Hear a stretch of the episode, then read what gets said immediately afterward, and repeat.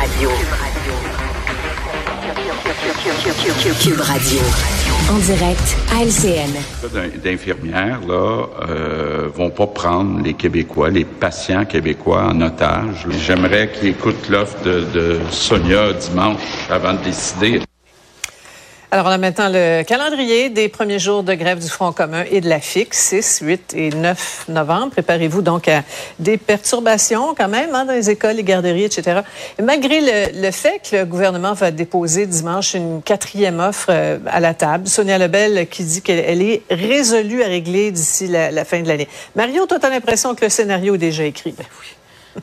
Ben moi je trouve ça vraiment, euh, j'en suis mal à l'aise. C'est comme tout écrit d'avance parce que comme les journées de grève sont fixées, Avez-vous sérieusement déjà vu un gouvernement qui va annuler ces journées de grève en disant ah, ben l'offre est tellement bonne, on va annuler. Tu sais les journées de grève, les zones les autobus sont déjà réservés.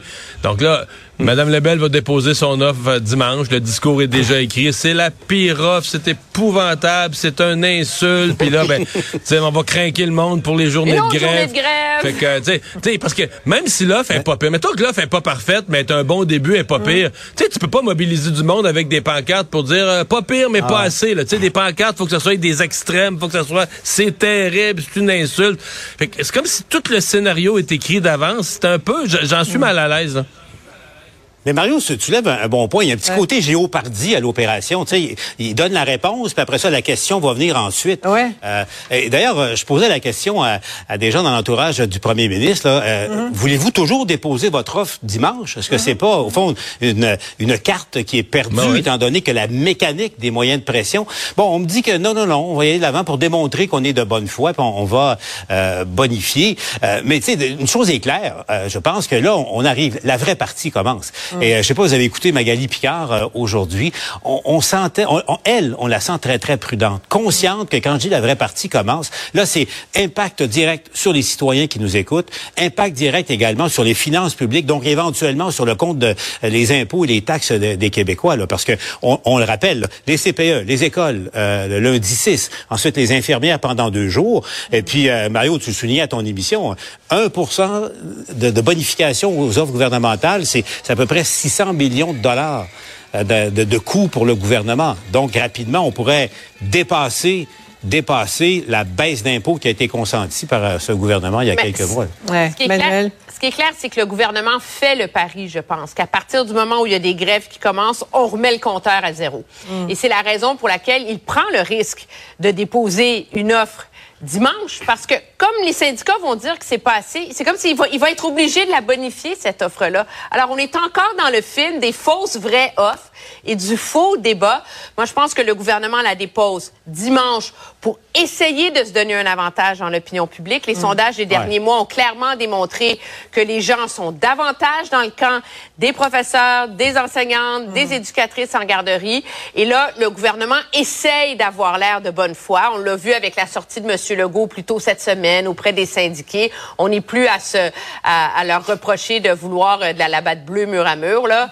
Et donc, euh, c'est dans, c'est dans cette optique-là, je pense qu'il faut voir... On l'avait oublié, celle-là, la bleue. L'avez-vous compris? Eux, ils l'ont pas oublié. mais l'avez-vous compris? Ça signifiait quoi exactement, là, quand, M. Legault? Tout le monde veut le beurre puis le prix du beurre. Là. Tu veux mais la, la, labatte bleue, je n'ai pas souvenir que c'était un produit de luxe, mais, en tout cas. Mais puisque dans les, on est dans les, les, finales du baseball, M. Legault n'a pas une si bonne moyenne au bâton pour ses là. ça, fait, ça fait quand même des mois, des mois que ça dure. comment vous estimez que ça, ça fonctionne? Là? Ça va bien, ça va mal, ça va durer longtemps? C'est un vieux jeu. C'est comme. Ouais, mais. Moi, je le gouvernement reproche depuis le début là-dedans aux syndicats d'être psychorigide, mmh. que les conventions collectives, c'est des camisoles de force, que qu'il faut de la flexibilité, de la créativité, penser à l'extérieur des normes. Mmh. Il y a une chose qui est claire, en tout cas, c'est que dans la façon dont le gouvernement mène cette négociation-là depuis le début, eux autres, jusqu'ici, ils n'ont pas fait preuve de beaucoup de créativité, d'ingéniosité. Mmh. On sort le, le, vieux livre des années 80, là, puis on tourne les pages, puis là, on est rendu au chapitre 12e mois. Là. On verra. En tout cas, Mme Lebel en a beaucoup sur les épaules, mais, mais en même temps, il y a, un élément nouveau dans l'équation et, et les, les, leaders syndicaux à qui on parle mm.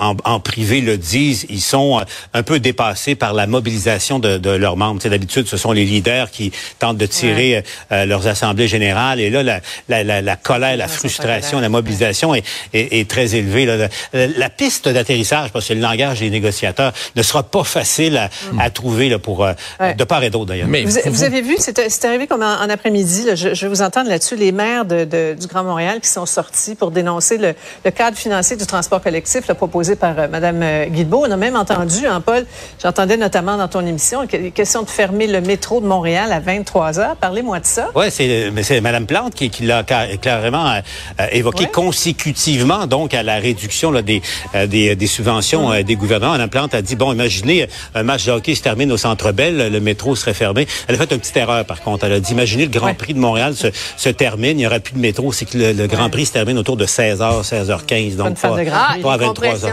Moi, je pense qu'il y a un vieux dicton hein, qui dit si tu veux tuer ton chien, tu dis qu'il a la rage, là. Menacé de me fermer le métro à 23 heures, c'est à peu près ça. Ouais. Mm. Non, je pense que, je pense que c'est de la, de, la, belle politique pour euh, essayer de faire peur aux gens, pour mettre de la pression sur le gouvernement. C'est vraiment une négociation pour de l'argent. Et euh, tu sais, c'est c'est jamais populaire pour un gouvernement. Là, tu veux investir pour créer une nouvelle ligne de ceci, un nouveau REM, ou des nouveaux services. Investir pour ramasser un trou qui est déjà creusé par les sociétés de transport. sais, ça coûte beaucoup, beaucoup, beaucoup de centaines de millions, puis ça rapporte politiquement zéro. Je comprends le gouvernement de pas avoir le goût. Là. Et ça démontre que ce gouvernement est plus que jamais sous pression, Sophie. Merci beaucoup à vous trois. Je vous retrouve lundi. Au revoir. Cube Radio. Une autre vision de l'actualité. Ah, voilà, c'est ce qui conclut notre émission d'aujourd'hui. Dans mon cas, c'est ce qui conclut ma semaine, petite fin de semaine de trois jours. Euh, je vous retrouve lundi 15h30. Bye bye.